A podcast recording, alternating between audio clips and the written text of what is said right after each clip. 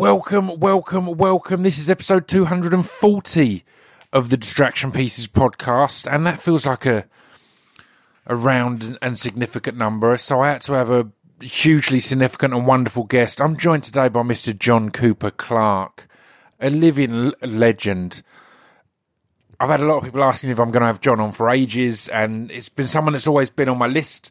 So I'm glad that we could make it happen and time it around uh, the release of his new his new collection, The Luckiest Guy Alive, which th- they were um, it is they were a sponsor of the podcast, so you will have heard me ramble plenty about it already. But um, it's great, and and John is a favourite. You're gonna l- love this conversation because strap yourselves in basically because John is not afraid to talk.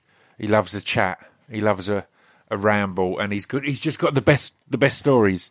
I genuinely was just sitting back with a smile on my face for this whole episode, chirping in every now and then. You know, uh, I kind of have to.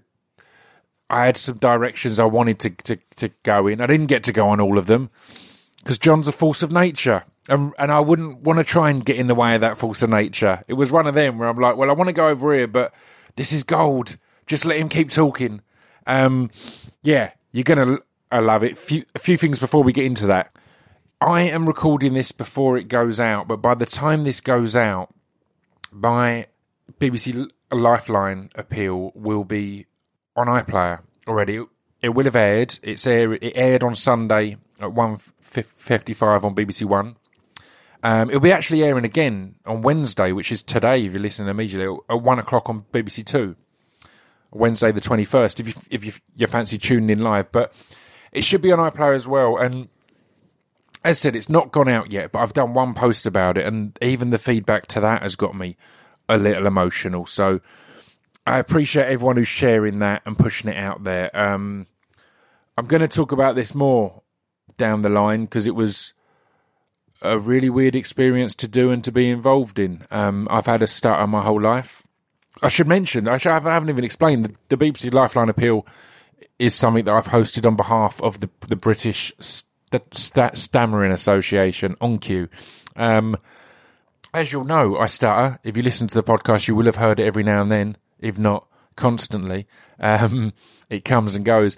And the British Stammering Association are basically doing amazing things to try and and help this. Um, the woman who's taken charge there is, is, Jane, who I worked with 10 years ago, 11 years ago, more than that, uh, when she started off Calm, uh, the campaign against Living Miserably, which a lot of you have heard me talk about a lot in the past and seen me do events. In fact, I did an event, um, I was on Professor Green's live podcast last week, um, which you can listen to. I'm not sure if it's out yet, but you could watch it live online and in in the room, and that was all. Uh, it was a fundraiser for Calm. So, so, yeah. Anyway, I'm going all over the place. You can clearly tell that this is something that is a bit personal to me because I'm far less relaxed and more rambly. But yeah, um, it was really. It felt important to do this appeal, and I'll be honest, it's something that I wasn't looking forward to. I, I really en- enjoyed it in the end. Um, I, on the post I did about it, I had, had someone comment saying, "Oh, you, oh, you must be really excited about this." And excited isn't the word. It's been a weird one. Um, I'm proud of it, and I'm pleased to be part of it. But it dealing with it all was harder than I expected. But I'll talk about all this more um, down the line. I've got a little uh, sp- special podcast planned. Um, but yeah, anyway, all, all all I wanted to say was thank you for everyone who tuned in live on Sunday and everyone who watched it and decided to chip in or donate or whatever else. Uh, the most important thing for me is the watching it, is the awareness. It's spreading the awareness because the solution to stammers and stutters isn't simply fixing those who have a stammer or a stutter. It's educating those who don't have a stammer or stutter on how to react, on how to to to to act when someone is stuttering, what the appropriate response is, and stuff like that. So, uh, so yeah, it, it made me think of the 200th episode I had a while ago with um, a, a Touretteshero on, and she kind of said that people see her wheelchair and go, "Oh, that must be so debilitating. It, it must make life so hard." And she was like, "No, the wheelchair gives me life. It makes life easier. It's the lack of wheelchair access that makes life hard. It's the steps. It's the people who who react poorly or react in the wrong way. There, that's what is debilitating, not the what we see as the disability. Um, and it was it was beautifully put, and it, it, kind of it's it's in keeping with what the BSA are trying to do now. Um, anyway, that's enough of that. Lord, um, this well, oh, when's this coming? It's coming out on the, on the twenty first. That means this Saturday is the last We Are Lizards club night of the year, um, and we've gone all in. We've got three guests.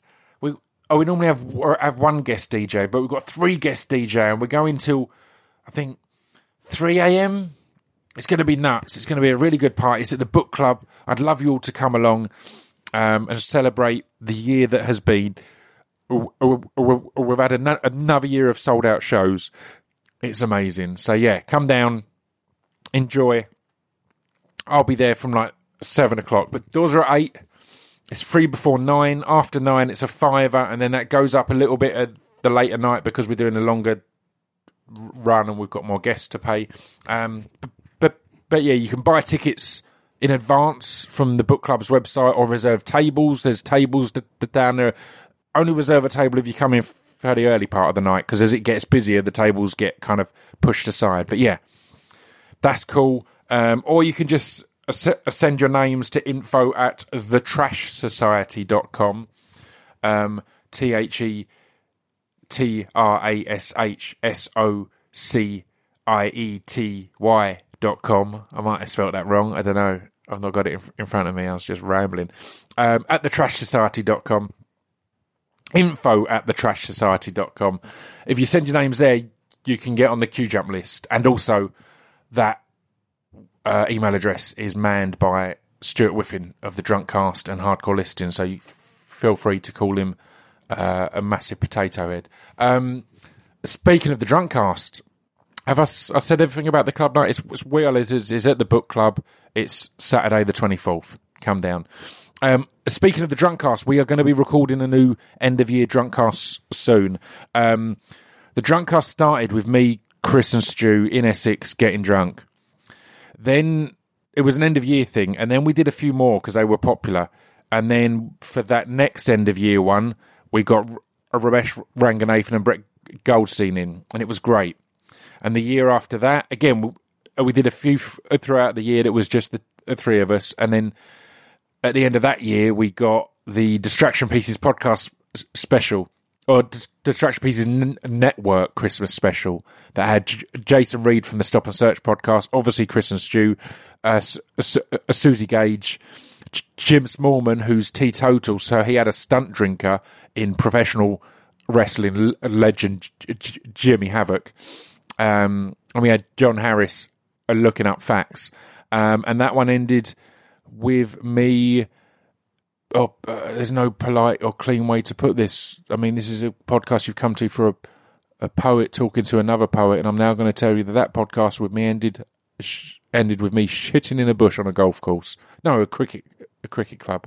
Um, so, so yeah, they're all worth listening. But this year we're going back to the original because I've not had time to do any a drunk cast this year. I've had so many guests uh, blocked in um, we decided that for this year's end of year one, we're going to go back to me, Stu, and Chris in Essex getting drunk. So it's going to be lovely.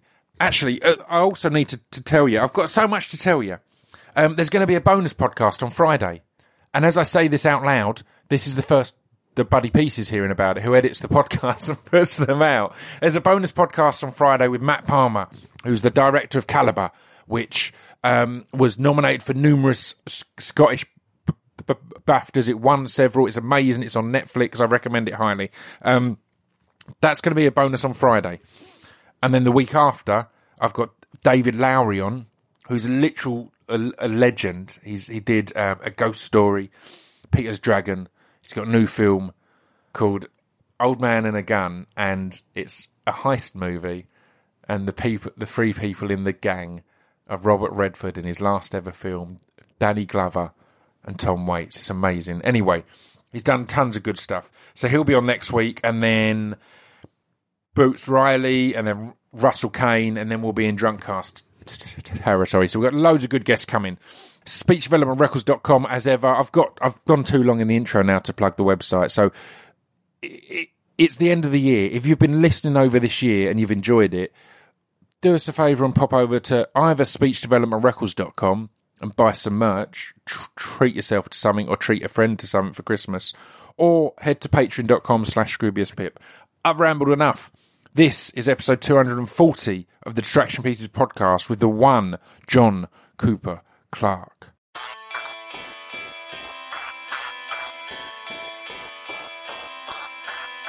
This piece of fiction is the intro to distraction pieces. This piece of fiction is the intro to distraction pieces. This piece of fiction is the intro to distraction pieces. This piece of fiction is the intro to distraction pieces.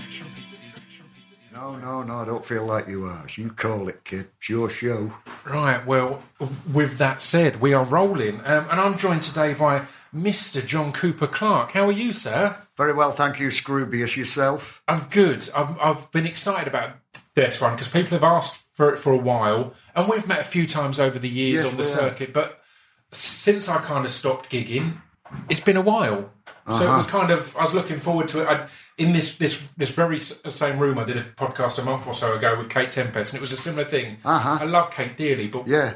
we never get to catch up these days. So No, no. I like when podcasts are essentially just me catching up with people I haven't seen in a bit. So That's nice. so how's it all, all going? Very well at the moment. Yes, I'm uh, extremely busy uh, on account of I got a book coming out on the uh, 1st of November. Yeah, yeah. So I'm Uh, extremely busy. But I always am busy. I always am busy. I've been for the uh, for touch wood. Uh, I always am busy and have been for especially busy for the last uh, nine years or so. It's- it's been a, it's been a, an uphill escalator, a high speed uphill escalator. It's been a beautiful Oh. resurgence, isn't it? Yeah, fabulous. Uh, what do you think is is to blame for that? Is it a case of things just coming in and out of fashion or coming in and out of trend? Because you've always been John. You've always been, been doing your Well, thing. if I was a band, I would have split up years yeah, ago. exactly, exactly. Where do you go? Yeah, It's just a matter of that's a, you know that's my job. I'm determined to be a professional poet long, long ago, and that's what I've uh, always been able to continue to do. Yeah. Uh, obviously, uh, up until about nine years ago, I guess, uh, in a in a in a smaller uh, uh, milieu. yeah. But uh, I mean, so uh, your new collection is, is is your first in thirty Yeah. years, um, and we'll get on to that. But, but but let's go back all those years ago when you kind of decided that you wanted to make a career as a poet because in the I'm guessing the 60s and and 70s in Salford it wasn't on the on the careers list I'd imagine it no, wasn't it- one of the things that was available to you as an obvious choice You did you didn't see it advertised down at the job centre. Put No. it that way. Poets wanted. exactly Situations vacant. you're more likely to Does see your- poets not Does your wanted yes, indeed. Does your face fit here? yeah Uh, no, that never happened, obviously. And uh, well, I went to. Uh, I was lucky enough. To, I went to a secondary modern school in the 1950s, and Yeah. uh, people paint a very bleak picture of the secondary modern, of the you know the uh, the grammar school secondary modern Yeah. system uh, today. They seem to think it was, you know, a, cruel thing to do to, you know, uh, that educational streaming Yeah. is kind of innately cruel, but we were never felt that we never any of us felt that we were receiving a second rate education. You know, granted, we were expected to go on and work in industry or trade if we were kind Yeah. of lucky. You know, was was that going kind of, say, so what was the big it- difference there? It was, it was, it was the, it was diverting attention away or focus away from necessarily academia and more towards practical. Yeah, but that's a, yeah, but that that is a a, a, a massive oversimplification. Yeah. though. You know, Yeah. we, we we got uh, you know we we we got inspired. What one particular teacher, John Malone, who uh, was a very inspiring conveyor of uh, his uh, interest in roman- the romantic poetry of the 19th century. And apart from that, he was a real kind of red-blooded outdoor Ernest Hemingway type. Yeah. You know, he would engage in dangerous sports in the school holidays and love it. return in September with some new injury. You know, so he had this kind of that side to him Yeah. you know, the red-blooded adventurer. But on the other hand, he he, he, he had this uh, this aesthetic uh, appreciation of uh, ex- of the romantic poetry of the 19th century, which he conveyed to what you might have thought would be an unwilling uh, classroom, an unreceptive Yeah. classroom, given that we were, you know, basically, you know, it was a low rent area, uh, it was a bad school in many ways. We, we had to go to another school in order to do woodwork, so it wasn't a very Right. well equipped school. Yeah. But but nevertheless, you know, thank you for. T- I hated every minute of it. And by, by the way, I'm, I'm talking here as if they're fond memories. Yeah. I hated every second I was at school, apart from the odd literature period with this uh, wonderful chap, John Malone. It must have been really good to have an inspirational character like that who was a man's man, who wasn't a stuffy old kind of. That's of right, yeah, he was a behind young the desk. fella. Here's what you need to learn. Yeah, and here's that, and he was a real swinging cat as well. He was a young fella, and there used to be a there used to be a TV show on uh, on Granada television uh, at that uh, in around that time. It was a it was a forerunner of Opportunity Knocks, you know, the Right. the, talent show that Yeah, yeah, launched. Uh, our fellow poet Pam Ayres. More about her perhaps in a minute. Yeah. But uh, John Malone was a member of. I wish I could remember the name of the group, but uh, it was all about. Uh, hey, watch. Uh, it was called the Carroll Levis Show. This Right. it was run by this Canadian guy. He was the MC. Yeah. Uh, Carroll Levis, who would uh, introduce acts of all kinds. You know, comedians, ventriloquists, jugglers, dancers, uh, magicians. Did I say?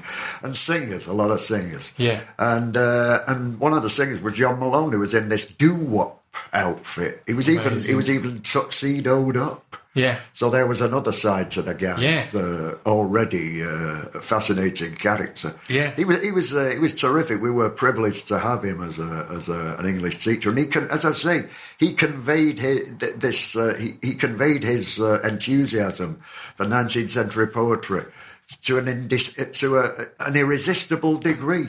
The class was full of you know we were just oiks, Yeah. Yeah. you know yobbos, Yeah. you know borderline delinquents. yeah. And, and yet he, he fostered this hothouse atmosphere of poetical competition. Yeah. It's, I mean, Much like you see in those films about Compton, you know, like Yeah, these I was- rappers. I was gonna say it feels almost cinematic. Competitive. Yeah. But competitive in a kind of who can use the biggest, most outdated words. yeah. Yeah. Yeah. you know what I mean? And, uh, who can be the most Yeah, obscure with the- their the- language? The, the floweriest. yeah. You know, and it was, he really did make that happen. That must have been. I mean, It was a kind of miracle. It feels it, it feels exactly like that, as you said, at a time when they're trying to potentially divide schools up to not f- f- focus on on things like that. To have someone in your school who was like, "No, I don't care who the kids are Yeah, or what, what background they're from. Yeah, yeah. This is exciting. This is energetic. This Yeah. is poetry. And he wasn't flaky about it neither, you know what I mean? There was, a, as far as he was concerned, you know, I mean, if you think about the poetry of uh, Alfred Lord Tennyson, it's mathematical in its metric pattern. Yeah. You know what I'm saying? So there was very much the poetry he liked, where there there was a right way and a wrong way. Yeah. It wasn't all about express yourself. There was none of that shit Yeah. baggage with it. It was. Yeah.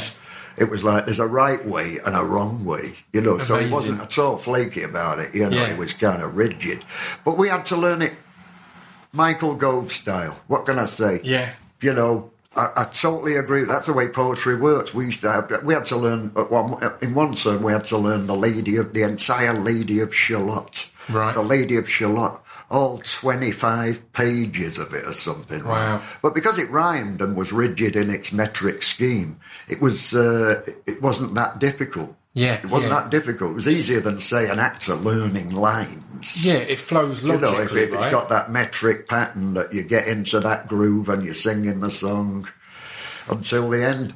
But it was language that was, it was even antediluvian. You know, the language of the Lady of Shalott was even antediluvian to an incomprehensible, almost incomprehensible degree in the 19th century when he wrote it. So he wasn't writing it, he was writing it in an antique style. Yeah, a hundred years before we were reading it. So it was never meant to be completely understood, and that's my point. Yeah. I think you know. Uh, you're not meant to understand. There's nothing to understand. It's a poem. It's a freestanding piece of, of verbal furniture. Yeah. You know, a piece of. You know what I mean? It's that. It's as. It's, it's as immovable as architecture. Yeah. If you learn it off by heart, and then you're not going to understand it. Was written by. You know, you're learning it when you're a ten-year-old kid at school. You're not going to understand it. It's written by a thirty-two-year-old man a hundred years ago. Yeah.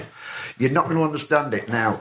Learn the words, and then 30 years later, is that what he meant? Is it or isn't it? Is And- that what maybe that fed in? Uh, you know, and it becomes an endlessly fascinating piece of literature. It's- it's- something that you go over and over again. And but it's not a puzzle. What I'm saying is a, a poem. It ain't a puzzle that Yeah. you, you you've got to work out what it means or Yeah. anything. It's, it's a complete problem with art these days um, because of our education system, where it does seem to be everything has to be solved, and people forget that cinema, poetry, all of these things. A painting, you walk up to a painting. And you might like it. It doesn't mean you understand it yet. don't- you don't, you, you then look into it and understand it more. what art is. It doesn't have You to be a, why. oh, I get it. And that's the Yeah. same with, with all these things. It doesn't have to be there poured out in front of you. I think f- films are one of the greatest examples of this. It feels are. like everything has to have a beginning, middle, and end, a conclusion. It's like, no, I can enjoy something and not, and be chasing that explanation, Uh-huh. be chasing that wonderment. And that's the beautiful part of being pushed poetry at that stage where you're learning the rigidity Yeah, of I it, you're learning the flow and the pattern, but I not necessarily understanding it. I think it's key Yeah, that they learn poetry off by heart in Yeah. schools. yeah. Key. So, so, so, so when when was it that you took to to, to writing and performing poetry? Ah, well, because I got good at it at school, I, uh, I, I, I started reading other poets, and sometimes, you know, I'd read about poets.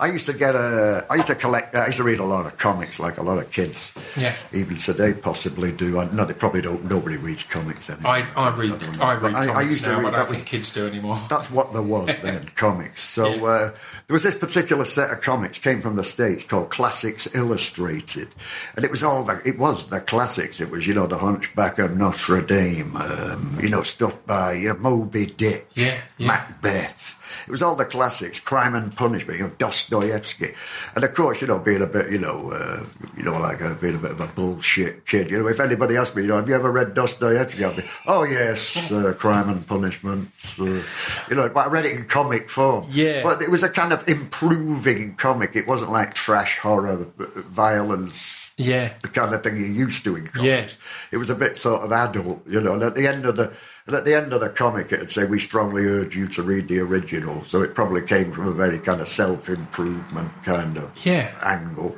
But nevertheless, you know, they were entertaining as comics. You know, it was a, it was a condensed, the story condensed. You know. Yeah. And uh, in the back of it, if they had a few pages to make up, I remember reading in, in the back of one of them, you would have the, the live, the, the life story of the author. Right. And on one of the, one or two of them, they would have how uh, how the, the American national anthem was written, right. and it was written by uh, it was written by uh, an, an effete an effete young English poet. You know, uh, I, I guess he was a contemporary, a lesser known contemporary of people like Byron and Shelley. Yeah. because he was really right behind the American struggle for uh, liberation. Right. you know, getting rid of the, you know, throwing off the rule of kings. You know, that, Yeah. they were all kind of part part of the same thing, weren't they? The French, the Yeah. Americans, Yeah, and yeah, the kind of more socially progressive end of British letters. Yeah. You know what I mean? They were all kind of feeding into that thing. But anyway, this Francis Scott Key, long story short, was uh, confined to uh, a cabin on a, a ship uh, moored off the New Orleans as the Battle of New Orleans was taking place. And it went on through the night, and this is where he wrote the song about, because he, ident- he identified with the American people in their struggle against Yeah. to throw off the English monarchy, Yeah, yeah, yeah, yeah, the yeah. rule of the distant rule of the English. You know, they were right behind it. So he wrote the whole of uh, the American, the Star Spangled Banner uh, in one night, Yeah. and finished it off in the morning when he saw that the flag was still there, you know, when the Yeah. smoke cleared and the, the Wow. flag was still there. It's a a very, very romantic piece. It had an artist's impression of this effete young, pale young Englishman uh, looking out the porthole of a ship uh, at this conflagration on the horizon. You know, really evocative. Amazing. So I just, so I just, ever since then, really. I- don't really go for displays, you know, uh, um, ostentatious displays of uh, patriotic devotion uh, as a rule, as a as- a matter of course. But I got to say, the only the only national anthem that, that brings uh, uh, a manly tear to my eye Yeah. is the Star Spangled Banner. They're, they're such. And it's such a great tune as well. I don't. they're know- such weird He wasn't responsible anthems, for the tune, but anyway, the guy was called Francis. I don't know whether I told you the name of the guy. Yeah. Francis Scott Key, Yeah. and it was just like you'd expect. You know, a consumptive, effete young English poet. So I, got into the. So I got into the. tricking you into learning. It's tr- it's tricking you into education, by going. by accident. Here's some stuff yeah, at the back of a comic. But I was interested in all things poetic and how writers have lived and how writers uh, of any kind have managed to earn a living out of being a writer. And that's when I, because I was determined at that young age to become a professional. I started, then I started reading about Charles Baudelaire. Yeah. And about how he was, because I was a bit of a clothes obsessive. So, so I read about how he was like, you know, had tailor's bills and, you know, he was a bit of a dude. Yeah. But I read about him and it, and and that, and uh, and I thought that's the way to go. Here's this guy, this citizen of Paris, who's like every you know writing uh, you know with the overview, looking through the prism of poetry, you know, with that overview of an entire city, probably the greatest city in the world at that point Yeah. and uh, and and what he said about it, and when he says uh, his intention was to be like uh, you know citizen number one, a mirror reflecting the entire city of Paris. Wow. So I thought, what an what a great ambition! And if you Yeah. can do that, and he never did anything else. The main thing is, every other poet I looked at in the twentieth century in England did something else. So when I used to say to people, you know, uh, I want to be a professional poet, I'm good at it. You know, I, I, I know people like it. You know, I'm not shy about shit. You know what I mean? People dig it. You know, I know this, and uh, and I want to be, make my living doing this and uh, and people would say, "What are you crazy?" You know, nobody makes a living out of poetry. You're a good kid, but you ain't that good. You know, what I mean, Yeah, yeah. nobody makes a living out of poetry. You know, uh, for instance, uh, Philip Larkin is a librarian. Yeah. Yeah. All these other guys, they were some kind of professor at some top dollar university or had some stipend at some seat of education or some other fucking motherfucker job Yeah. that's going to bring in the bacon, right? Yeah. Uh, But no, but everybody says you can't make a living out of something as flaky as poetry, you know. The people are fickle. They might like you one minute, go off, you know, blah, blah, blah. I got no encouragement, is what I'm saying. Not, Yeah. not off nobody. But then came, so I used to point at this, look at this, Charles Baudelaire, that man, he never had a job in his life. He lived on his skills, you know, skills that he sharpened into an art, Yeah. you know, that began as a gift. Yeah. Do you know what I mean? Yeah, But you got to work it up, work Yeah. it up. Might be, you know, just because you're gifted, don't wait around for inspiration. That's the main thing. That's for amateurs, right? Exactly. So you fucking look at any piece of furniture. There's a, there's a whole universe there if Yeah. you go about it in the right way. and and and that kind of did that. So that, then, that putting the pressure on you to force you to go. No, I need to make a living of this. I've Yeah, not yeah, got had that to make a fallback. I to not got that other mean, my- option. My, my, parents weren't loaded, you know Yeah. what I mean? I didn't enter the halls of academia in any way. My first job was as a, an apprentice motor mechanic because I always liked cars. yeah. And uh, but it wasn't what I thought it'd be. I, I realised I only like cars because of their colour scheme or upholstery or some Yeah. some motherfucking Yeah. detail like that. You know what I I, like mean? cars I'm not very aesthetically, not mechanical. mechanically, I'm yeah. not very mechanical at all. Unlike my dad, who was a professional engineer. You know, Yeah. well, I- you know, that was his trade. I mean, that's a signal of a uh, poet straight off the bat that, that you love the beautiful Yeah, aesthetic that's it. of cars. You know, particularly like the nuts and bolts. Surf, the surface is everything. There's not much underneath there. So how was that then when uh, when punk came about? Because by then you're you're you're you're driven, outspoken, um, you're a sharp dressed man with Well, that's a big it. old Well, haircut. Well, that's how I got into punk, really. Uh, long story short, uh, well, everybody's nobody's giving me no encouragement, right? So, uh, so then uh, suddenly uh, we watch an opportunity knocks, which we I referenced earlier, Yeah. you know, uh, talent show. And uh, and there's uh, launched a lot of people, uh, Solomon King, uh, a lot of great singers uh, Yeah. started out on Opportunity Knocks and went on to have uh, flourishing careers. But this one, Pam Ayres, I said, look at this. They were voting for that. They were voting for Pam week in, week out for about a year. Yeah, So I said, who's who's the fool? yeah, yeah, look at this chick, you know, she's not doing anything I don't do. She's she's writing poetry about her world, same as I write in poetry about my world. You know, Yeah. those two uh, existences are quite different in their details, but we're both kind of putting it down in, uh, you know, we're putting it through the poetry processor. yeah, yeah. And that You know was what I mean? And Yeah, so I, so I. I got a lot of uh, encouragement from the ongoing success of Pam Ayres. yeah. And uh, and uh, and then as Can't said, talk it up enough. there's a natural um, appeal of of as I said the punk scene that the the, the, the blew up shortly after that because the Yeah, punk was scene was driven after. by the the the the directness of message, the statement, the, the relatability, the not being this American thing, Yeah, being a local thing, um, and it saw you no, kind of. I, I disagree giving with the American, though. I was very American. I've always Yeah. been very American. In fact, my approach to my whole career has been that of, uh, you know, I didn't really see it as being a rock and roll thing at first. Yeah. You know, I didn't see how it could connect in any way with the with the world of rock and roll. You know, poetry is a very reflective medium. You know, it's uh, it relies a, a great deal on uh, looking backwards and Yeah. uh, and uh, and you know ruminating at, at sometimes. Yeah. You know what I mean? It's okay. It's, it's that kind. It's a cerebral kind of uh, field of endeavor, whereas rock and roll uh, was was an immediate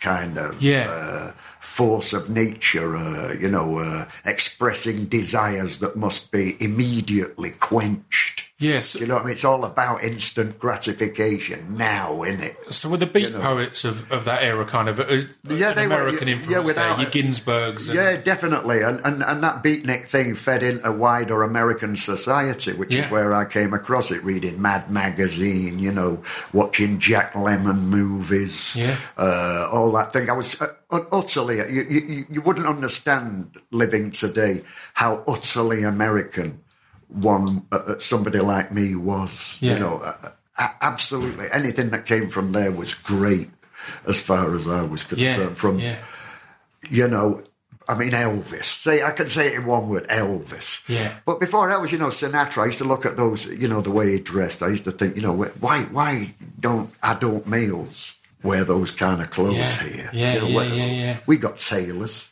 Yeah. Why why does all our adult males look like shit? Yeah. Why don't anybody of Frank you know, why don't they look like that? Yeah. Why don't they have a suit that fits like that? Yeah. You know, I know that money buys you a certain amount, but you know, it, there's more to it than that. But I was, yeah, totally American, and that's where I got across the beatniks, ab- absolutely. But with the punk thing, you know, because I was always so, uh, given the fact that I got this Tin Pan Alley American streak, Yeah. you know, a mile wide. I mean, uh, that was the only way to make it as a as a poet. A poetry, a poem is a very frail and fragile thing out there on its own. You know, when you look at it there on its own, you got to dress it up. You got to drag it into the world of show business. That's what I've seen it as. Yeah. And there were people in show business that, that had an echo of poetry. You know, people like Phil Harris. Right, The guy yeah, that yeah, did yeah. Woodman Spare That Tree and the Dark Town Poker School. Yeah. That's what I like about the South. You know, great poet. And uh, Stanley Holloway over here doing those monologues, you know, Albert and the Lion and uh, those kind of Right. things. So, uh, you know, a little bit of that. You know, there, there were, I could see that you could drag it into showbiz somehow. Yeah. Make that your thing and, you know, eke out a living in the glitzy world of, as I say, show business. So that was my intention in the 70s when I was. Uh, so therefore, I didn't look like a hippie. Yeah, no, that exactly. and it was the went- and that sharp dressed right look, on. the professional. That's it. I was the professional citizen. You know, artists as, as professional citizen. You know what I'm saying? That was my. That was always my aim to be that guy. You know, to And it's it's a striking uh, thing, man, because it's not that again. poetry would have been associated to that kind It's a of more fragile, it's a fragile effete Exactly. pursuit. So you know turning up I mean? even at the punk There's scene, nothing wrong with a fragile effete poetry. I love it. Yeah, you know, but but you being there you to striking in shirt and up. tie and a suit and, and to talk- delivering yeah. your stuff. You'd have to you'd have to pack it, talk it up, you know, Yeah, and yeah. You know, convince people of yourself. And uh, so I had to go completely American on it. So I was doing places like, well, as I've, uh, it's uh, well known, you know, this isn't the first time I've mentioned it, but one of the first guys to give me a break was the late Bernard Manning. Really? Yeah. Yeah, I was trying to get into that cabaret world, young adult world of Yeah. uh, schlocko entertainment that Yeah, yeah, pervaded yeah, yeah. in Manchester in the mid 70s. Yeah. So uh, I went down to Bernard, you know, and I showed him. I've got this poem, uh, Salome Maloney, El Supremo of the Ritz. It's in my first book. Yeah. And it's all about that Mecca ballroom scene, the kind of thing that they're trying to revive on Strictly Come Dancing, you know. Yeah, yeah, It was, yeah, it was a kind of whole scene. And I knew that Bernard knew that world because Bernard started out in show business as a singer with the with the Phil Moss Orchestra, who were a dance band that went, did the whole circuit of Mecca dance uh, ballrooms all over Yeah. the country. He was a gifted vocalist, but when he heard Heartbreak Hotel, he just went. Uh, he went to Phil Moss. He says, "Give me my." I'll work my notice. I'll honour the dates for the next year because they were booked up for a year. Yeah. He says, after that, I'm out of this business. It's finished, this business. This dance band business is finished. And they're all like, what are you, man? We got, we got dates here right up to Christmas. He said, nah, after that, it's finished. He says, haven't you, haven't you heard that Elvis Presley? So he heard, he, he, he that's how, that's how, uh, on the, on the money, Bernard always, Yeah. always was. He It's always, amazing that Bernard So Manning, the comedian, it's is, is a direct result of Elvis. well, he wasn't a comedian then. He was a singer. Oh, that's So what I mean, though. Elvis- the Elvis- comedian of him is, is a result of Elvis. Elvis That's right. So pushed with, him over so way. with his severance, for better or worse. that's right. So with his severance pay, he bought uh, a disused billiard hall Right. in Collyhurst, North Manchester, real very very rough area of Manchester. Yeah. And he opened the Embassy Club uh, with and with some of his show business contacts. You know, he was just the MC. Yeah. He would he would, he would he would call in a few favours. He'd have top singers like Matt Monro. Yeah. Alma Cogan at the time. You know, Yeah, they, yeah, they yeah. were quite big hitters, but Yeah. they peaked. They peaked, but you would still see them on telly. Yeah, of course. You know, but they weren't like selling hit records anymore. But Yeah. Nevertheless, you know, big names. So he got called all them, and, and Bernard started out as just a sort of compare, couple of gags, bring them on. So, but the gags took over, and he became the gifted comedian that we remember, and hopefully can dredge up some grudging respect for. Yeah, yeah, yeah. Not easy. No, but Again, it's Bernard it- always used to say, and I've always, I'm always quoting him on this. You can't knock success. yeah, There's something in that. So he's the first guy to give it. So I, so I picked this poem out. It's called Salome Maloney, El Supremo of the Ritz. and It's got a line in it. Uh, a a fight breaks out, as often did in these northern dance halls. A fight breaks out in this poem. You, you don't know the poem. I'm not going to give you the whole number, but there's a line in it. I thought, well, I'll give him it. And he said, well, we don't, they don't really like poetry here. He's saying, you know, uh, what, Yeah. uh, why don't you, you know, there must be somewhere else. Well, why here? They don't like poetry and all that. He was real like down on it. Yeah. Ah. So he said, let's have a look at it then. So, so I said, no, I'm not going to let you have a look at it. I'm going to, I'm going to just give you a couple of lines because, because after all, that's the best way to get poetry Completely. phonetically, right? Yeah. So uh, he says, all right, go on then. What, what have you got? Give it a couple of lines then. So, and I deliberately picked this one. The, the line is, when the fighting stopped or something, when the fight, when the fighting stopped, she was lying on the deck. She fell off her stiletto heels and broke her fucking neck. Well, I obviously, no, sorry, that, oh, that's, that's different. Why didn't Yeah. you say so? You know, it's a Yeah. world he knew inside out, yeah, and it had the magic word "fucking" in it. yeah. It had So, that so it was in. excitement. It was in. yeah. You're in, son. I'll give you a week. Uh, so how was it when you, a started week, to break minutes. through to all these people and poetry? Again, you were kind of the first time that people were saying that poetry is the new rock and roll. It was kind Well, of then it got rocking. Then I'll tell you, Yeah. this is where it got rocking.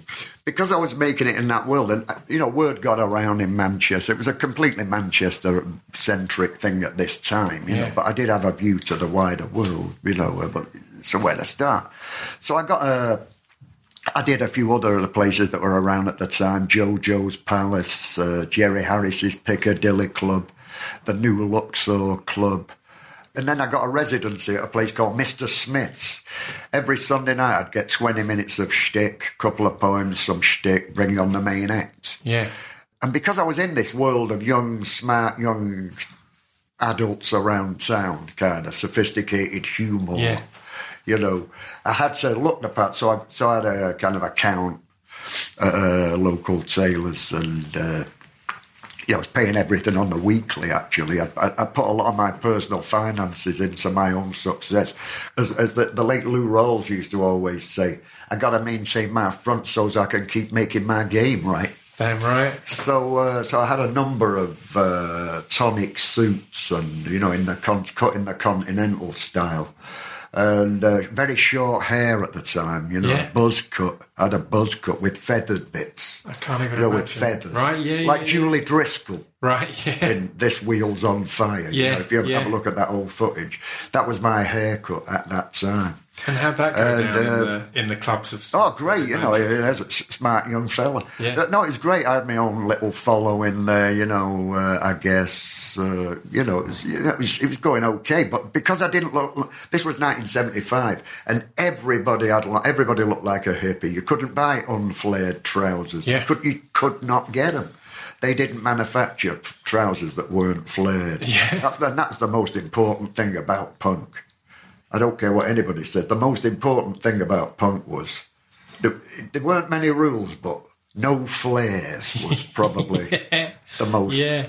rigidly policed. And it's it's it's, it's why it started off as so DIY because, as you said, you couldn't buy non-flared You trousers, so you had to so make you them. had to troll the thrift shops Yeah. or uh, get your mum to take them in or whatever. You couldn't be seen in anything that would be construed as a, a, a as a flare, a bell bottom, a kick flare. Not the mildest flare. Not at all. Not at all. So because I look like this and not like that, Yeah, uh, Howard Devoto, who was then the singer uh, in the Buzzcocks, yeah, who I'd recently seen on with the Sex Pistols at the Lesser Free Trade, Free Trade Hall with Slaughter and the Dogs and the Wow. newly formed Sex Pistols. Yeah. But I knew about punk rock because I was very enthusiastic about the Ramones. yeah, And uh, I was always interested in the kind of uh, rock and roll that came out of New York specifically because Yeah. I was a, a massive fan of the Velvet Underground. yeah. So from that, I, I kind of got in. You know, I like Patti Smith and all that CBGB's uh, Axis, Yeah, but particularly the Ramones. I love, I love that band. Love, love, love that band. Not a day goes by I don't play them. I love that band. They're so tuneful. And uh, Did they influence your look then as you went no, on? they didn't influence my look As at all. had- Apart from the leather jacket, yeah. well, I mean that that that came later. But Howard Devoto, get back to Howard Devoto. He says, uh, "John, you should be doing these punk rock shows with us. You know, you write social, Yeah. kind of social kind of lyrics, or it's kind of thing people know about. You know, uh, it ain't, you know. I mean, it's very immediate, and you and you read them very fast, and it, and, and that's the main thing. Is Yeah. you read them very fast and you don't wear flares and you've got short. And I'd seen Howard around. I'd seen him around with a girl called Linda, who was his girlfriend then, who did, and she did all the graphics, very well known graphics for the uh, Buzzcocks. Right. They had a very distinctive house style Yeah, that yeah, was yeah, yeah. influenced by, I guess, uh, sort of the Dadaists or Yeah. something like something European. Yeah, yeah. They all look really she-she and, you know, knowledgeable. So Yeah. I, I really wanted to get involved with punk rock, so I didn't need much convincing. So I figured, yeah, but, you know, they're all like fucking soul rags from what I could make out, you know, and I've got these nice, I've got all these suits that I ain't even st- finished paying Yeah. for yet, and these people are fucking flobbing all over. And Their clothes you are falling apart and I'm still paying off So that's when I started wearing the suit. leather jacket. Right. You know, it's something you can wipe clean with a wet rag. you know, it was costing me a fucking fortune. I had all these fucking mohair suits that I hadn't even finished paying for. And I, and, and I was falling behind with the payments because of the dry cleaning bills. You know, I wasn't a millionaire, but I was I was punching above my weight. You know, like I say, you got to talk it up. So I was punching above my weight. I wanted to look richer than I was. Yeah. I wa- and, and again, it's, You it's it is definitely a thing. It's it's, but it's that's a mod thing. I had, I had that since I was a mod. It's something I, you learned from people like, like like you guys. The first time I was touring, I toured up north and I wore a suit and I had a look and I had a Yeah. striking thing. And my theory was they would assume I must be big down south. Yeah, that's it. At that point, You I'd never it. played a gig down south. But th- their opinion, I had my suit, I had my CD pressed, I had all this. It gave that view of success. Success. yeah, yeah, Yeah, yeah, yeah. exactly. You're out of the loop, Buster. Yeah. Nobody wants to feel like they're out of the loop. No, no, exactly. It's a natural thing in human beings. So how how was it when you started to be embraced by that scene, the despite your scene? slight it was, reservations? a, it, was a, it was a little bit. it, it was a little Despite bit fierce right away. At first, it was a, a little bit fierce, you know, because I was doing shows with the Fall in uh, Kirkby and uh, these these uh, new towns. I was gonna outside say, the- Liverpool, and you know they were like real, real. They, they- sold like strong beer. the fact that you've got, you know, the Fall, the Pistols, Joy Division, Elvis Costello, all on your list, and the first person who came up to today was Bernard Manning, is a real description of how there you varied your career right has there you been. got quite a trajectory. Yeah, exactly. It's a hell of a trajectory, right? It's a unique trajectory. Uh, uh, exactly. Scroobius. So, so how was? That You start to do gigs with the Fall, and that, and that was at the point where punk's reputation was growing more and more of the the danger of it, the kind of the Yeah, Sid Vicious kind of element of. But, you know- we're going to get hurt, we're going to bleed. It's all in good spirit, but But you know what I mean? I'll paraphrase Colonel Tom Parker here. Good publicity, bad publicity.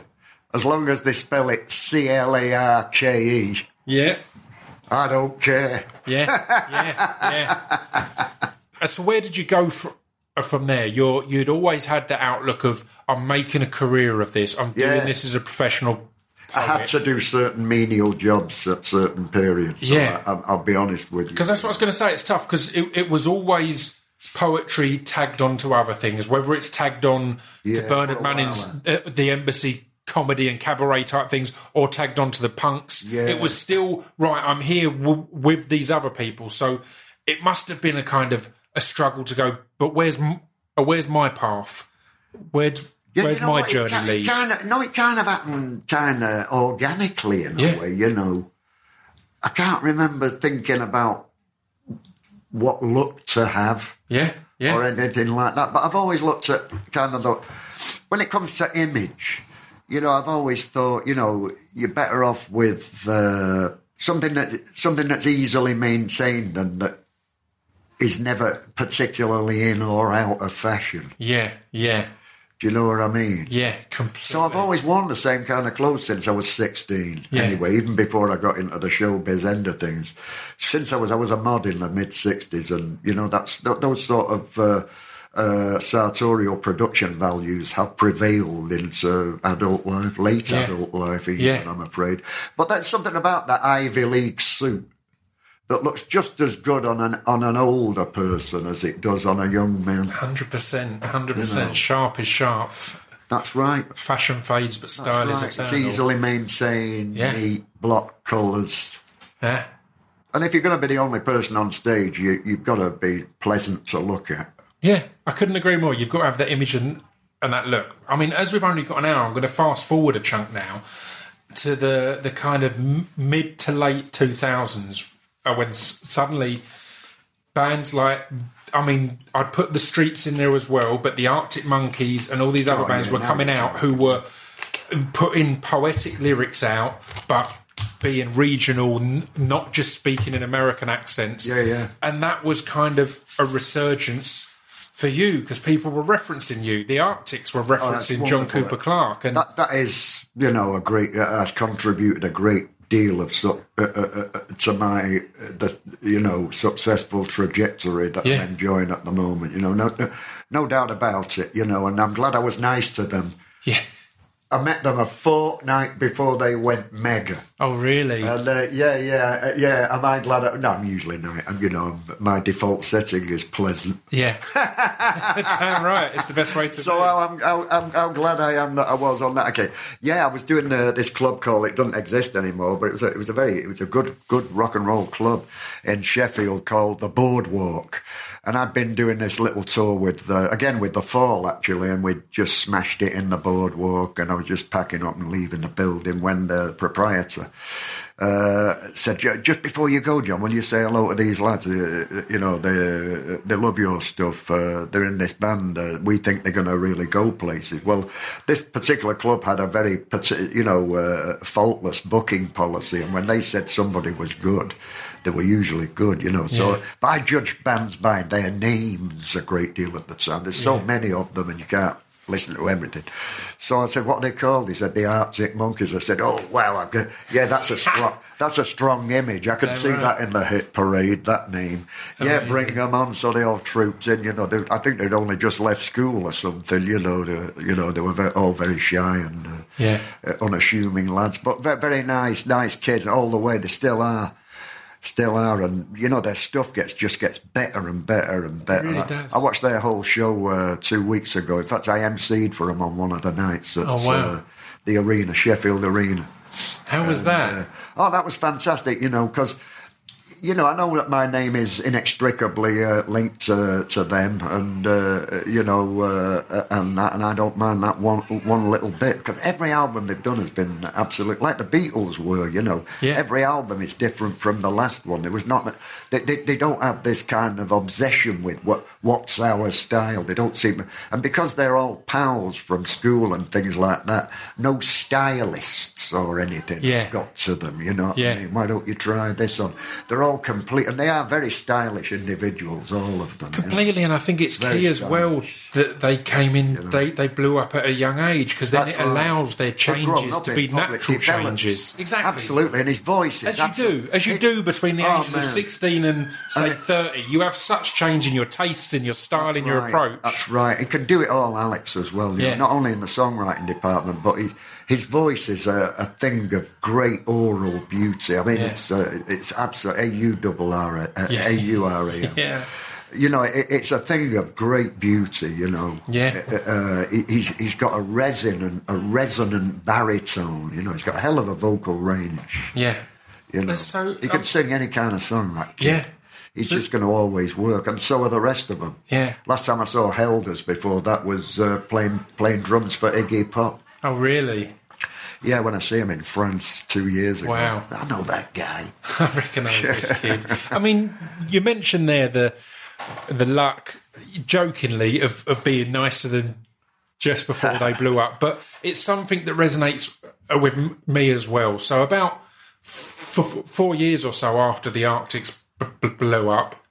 you, and I were doing the Crossing Borders Festival. Oh in yeah, Europe, yeah. in two remember different that? places. Michael Madsen was Yeah, there. yeah, yeah, yes, I palled yes, out with yes. him. He I was. out with him for the full weekend. What a gas! That was amazing. He Oh, kind of told some stories and stuff, Oh, didn't it's a- let me tell you this story Go. Michael Madsen. I remember that. We, we swapped places, didn't we? We were in Rotterdam one night. Yeah, and then in Den Haag. Den Haag, on, yeah, on the we- other night. Then swapped over. I remember all, all I had was I ate in the catering near Michael Madsen. I was on my own, and I was like, "That's Michael Madsen." I, I, did, I didn't go and have a word, but Well, tell I'm me a story. Tell me a story. I'm real short sighted, and back then I was smoking cigarettes. You know what I mean? So, Yeah. uh, and and it, it was great because I, I found this place that sold unfiltered camels. Right. So when I smoked cigarettes, I used to love those unfiltered American cigarettes. You know, Pall Mall camels, Lucky Yeah. Strike, and uh, real. That's what smoking cigs is all about. If you're Yeah. gonna smoke, I don't believe a filter tip saved one life. Prove it.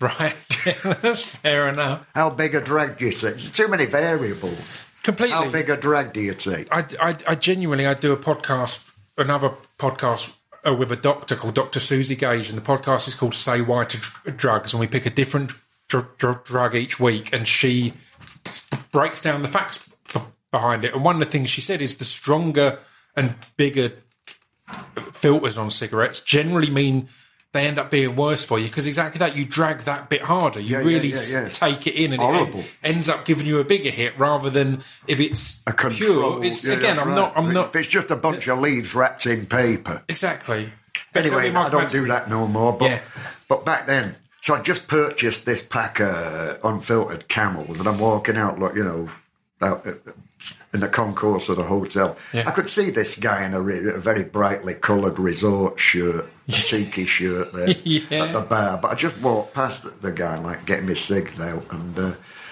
and this guy runs after me. He says, uh, he says, uh, hey, I was Mister Clarke back then. Yeah. Hey, Mr. Clarke, he says, uh, would you care to have a drink with uh, with with Michael? So I thought, I'm like, Michael who? So, uh, so I looked at, my God, it's Michael Madsen. So, so I thought, yeah, sure. So I said, I'm just having a cigarette. So he, so he comes walking up, Mike, and says, you going out for a cig? You going out for a cigarette? I says, yeah, sure. He says, you got to say. So I pulled them out. Couldn't have been a, couldn't have been a better cig. Yeah. Yeah. You know, he You've went, got- he looked at me, went, hardcore. yeah. Yeah. Right, you so found the both- good shit. So we both With we both enjoying a sick. We stood on the corner. They'd writ- obviously he's written this sensitive beatnik, a volume of sensitive beatnik style poetry. Yeah. You know what I mean? He's anxious to make it on a literary level. Mm-hmm. So he's caught up with me there, he- he- and uh, we're standing around. And uh, love your work, Michael. Uh, yeah, yeah. man," He says. Uh, and then he looks up and he says, "I want you, to meet- I want you to meet my fucking wife." That's what it's my fucking wife. yeah. I just wanted to meet, meet my fucking wife, and she walks. So she's walking up to us, and I'm thinking, uh, "Christ, that that face looks familiar. She, she's gorgeous. It, that face looks familiar." And you know, who I thought it was Ellen Barkin. right. You know that actress Ellen Barkin? She's in The Big Easy with Dennis Quaid. right. Yeah. Yeah. And, yeah. Yeah. uh, yeah. she's yeah. the she's the uh, she's in Sea of Love right. with uh, Al Pacino. She was big in the 80s. Yeah. She was in uh, Diner with Yeah. that whole Brat I love Pack. Uh, It's a great movie. The launch Yeah. pad of Mickey Rourke. yeah. Yeah. Great film. Great movie, that. And uh, Sharply, dr- sharply dressed as well. Then. yeah, yeah. And so uh, she's walking up now. I'm thinking, I'm looking at him, I'm looking at her, you know, and I'm thinking, it's, it's, it's Ellen Barkin, for Christ's sake. You know, really hot, hot star. Yeah. and uh, you know, really special, not Yeah. just like you know, re- one of them real, you know, slightly. She always looked like she'd have a dirty neck.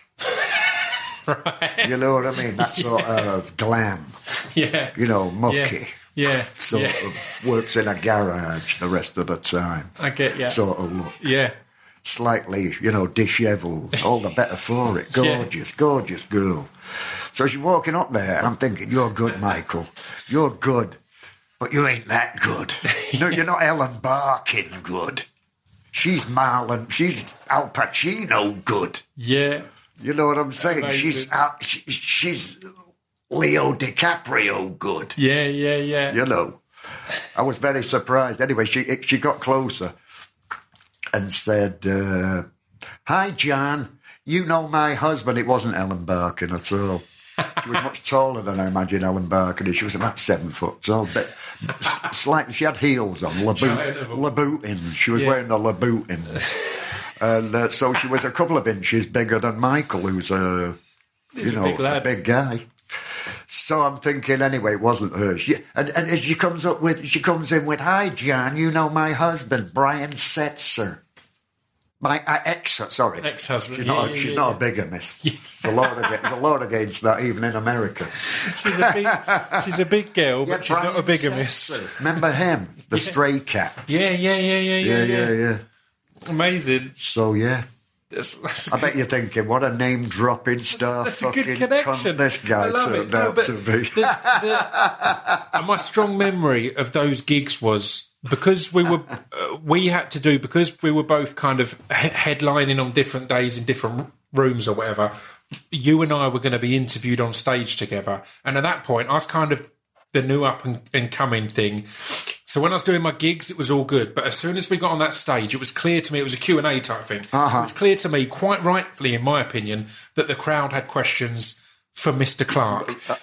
And what you did amazingly was literally almost every question you'd bring round to, well, I'm similar to Scroobius in that way. And this, and you brought me in so much. And I've oh, always Oh, I? remembered that Oh, and been grateful of that, of kind of, yeah, just making it about the two of us, kind of, right. It would have been easy to go, thank you and good night. Don't watch that, watch I've been drunk. Yeah, exactly. exactly. And that was a wonderful thing. So how important has that, that been to you to always be, to remember when you were that up and comer, and again, Well, it's never really- there to, to the Arctics or to anyone else, just to be human and take it all in with everyone. Well, in, in terms of, uh, this, I mean, there have never been more poets around. Yeah. Actually, uh, Yeah. there are at, at the present time in my in my uh, living memory. I Completely agree. And everybody, every one of them's got their own shtick. Yeah. You know, their own groove that is theirs. You know, I know that my daughters are, and her boyfriend are massive fans of yours, Scroobius. That's lovely. and, uh, That's amazing. And, and they're uh, impressed to fuck that I'm uh,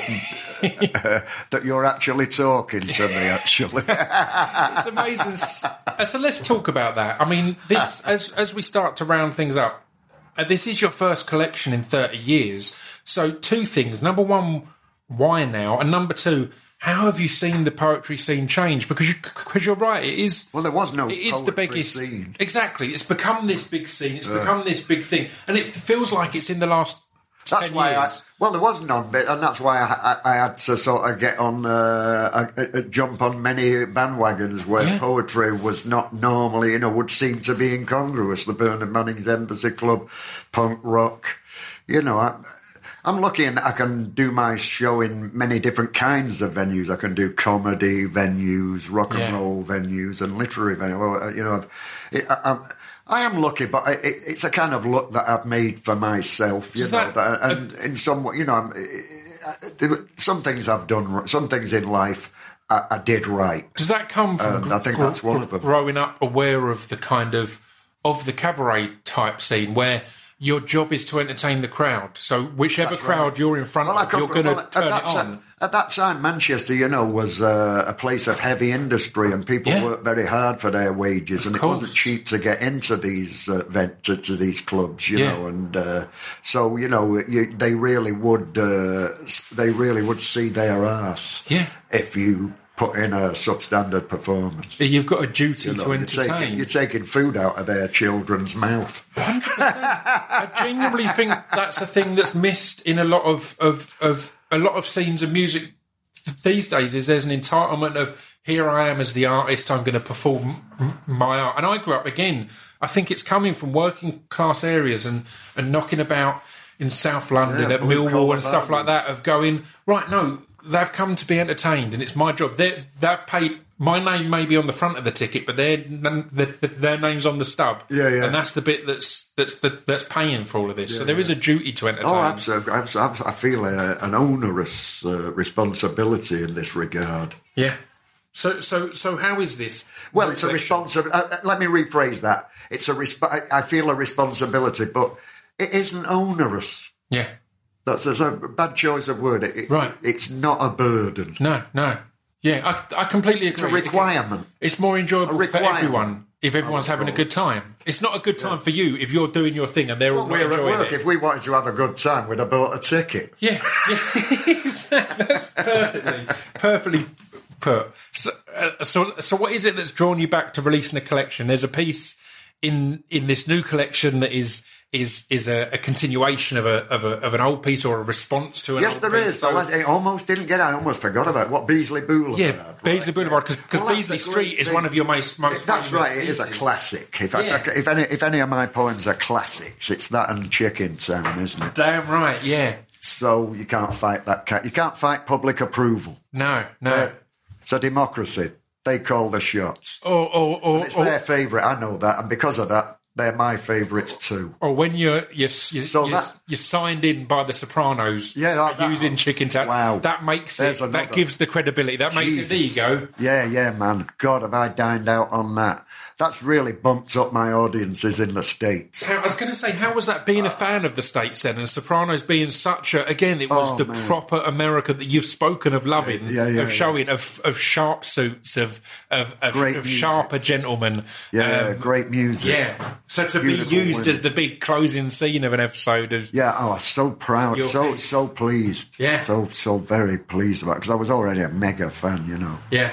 I've watched every episode more than three times. Amazing, amazing. so I've, I've derailed you there though, but Beasley Boulevard is in Yeah, yeah, it's, collection, and it's great that it stitches this book to one that came out thirty years ago. Yeah, it's a Great, good tie-in, you right? know. You've got to get the collection. great. It's, you know, it's a running thread, but you know, it's a, it's a, it's also you know, in itself a, it's a great makeover poem. I just thought about it when I wrote when I thought this book's going out. You know, I'm going to be bringing a book of poetry out. The reason is, you know, I'm running out of time. Get me while I'm alive. Yeah, yeah, yeah. That's really why I brought the book out now. Get I mean, me, I love that. I love. get me wh- while I'm alive. Buy And there's nothing wrong with that. That's a realisticness. Everyone, everyone has an expiry date as Yeah, such. yeah, so yeah, I love that you're. The guy upstairs calls time. Yeah, yeah, and and you're going to be touring this. I assume you you never kind of seem to stop touring. No, in no, general, that, that so- that has always been the main part of what I do. Doing, uh, you know, the road work, and uh, it's great now that uh, for many years I was kind of. Uh, it was very hard work for me to get around the country doing these shows, but now I'm in a position to do them in blocks. Yeah. So that I got a driver that takes, you know, my friend Johnny Green, Yes. Who's uh, you know responsible for making it all happen. Yeah. and uh, it's just me and him in a car going all over the world. In fact, except America, he's not allowed in America. Long story. I think Johnny was there at Crossing Borders, right? I'm He sure I met. been. I, w- Yes, I- he- I met him at that yeah, point. No, no, that wasn't Johnny. Actually, that? was my manager, Phil Jones. Phil- that's Manchester. right. Phil- yeah, that's Johnny right, yeah. Johnny wasn't on that one. No, Johnny. Used to, Johnny, Johnny. Green. He used to look after the Clash. He was the the the, the first, the only road manager really they ever Oh, wow. they ever had. And then after that, he moved to Texas, where he was the road manager for. Uh, the out, what they call the Outlaws, uh, Waylon Jennings, Joe Ely, and Willie Nelson. Right. Wow. So Yeah. yeah, And they were legit. Fantastic. I, lo- Yeah. I love Willie Nelson. I think he's possibly well one of the last five living superstars. Yeah. There's, you're going to miss him when he's gone. Yeah. Yeah. What a fabulous songwriter and singer, Completely. sensational. So, so I I'll, love, I love that guy. I'll wrap things up again on a on a kind of a personal inquiry on my part.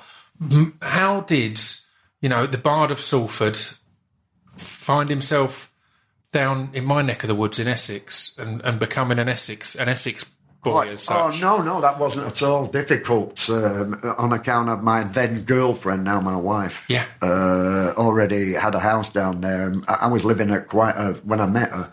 I was living quite a you know. Uh, feral existence, you Yeah. know, kind of semi uh, south. Uh, you know, uh, uh, you know, I was living with other people. I was a lodger, professional lodger. yeah, long term professional look. Because I always had to move around anyway, you know what I mean? And it did, did, did, you know, one thing or another. So anyway, when I met her, it was easier for me to move in with her than for her to move into my non-existent gaff. and how so do you find living anyway, in anyway, I love That's Essex. I love Essex. The people are the people are fabulous, and I've lived in Essex. Never forget, I've lived in Essex uh, about twice as long as I ever lived in Manchester. Wow, wow. So I am really more of an Essex type. exactly, exactly. Well, I'll wrap things up there. What with Um, my enthusiasm for the internal combustion engine. I want you to do at least one gig as an Essex, as as, as Essex John Cooper I- Clarke. got I want to hear that. I've got plans. Yeah, yeah, damn right. Well, thank you very much. And as I said, the book's out November. Um, you're going to be touring. You're going to be all over the I place. am and screwed, I'm going to have to yes, come along and catch you because it's been Don't while. be a stranger. Don't buy a ticket. Ask for Johnny Green. We'll walk you in. I will. I will. Whatever the And town. Again, I was going to say ex- exactly the same. I, I only realised recently that we're both Essex boys now. So yeah, th- th- don't be a stranger indeed. Let's keep in touch. Keep the faith. Beautiful.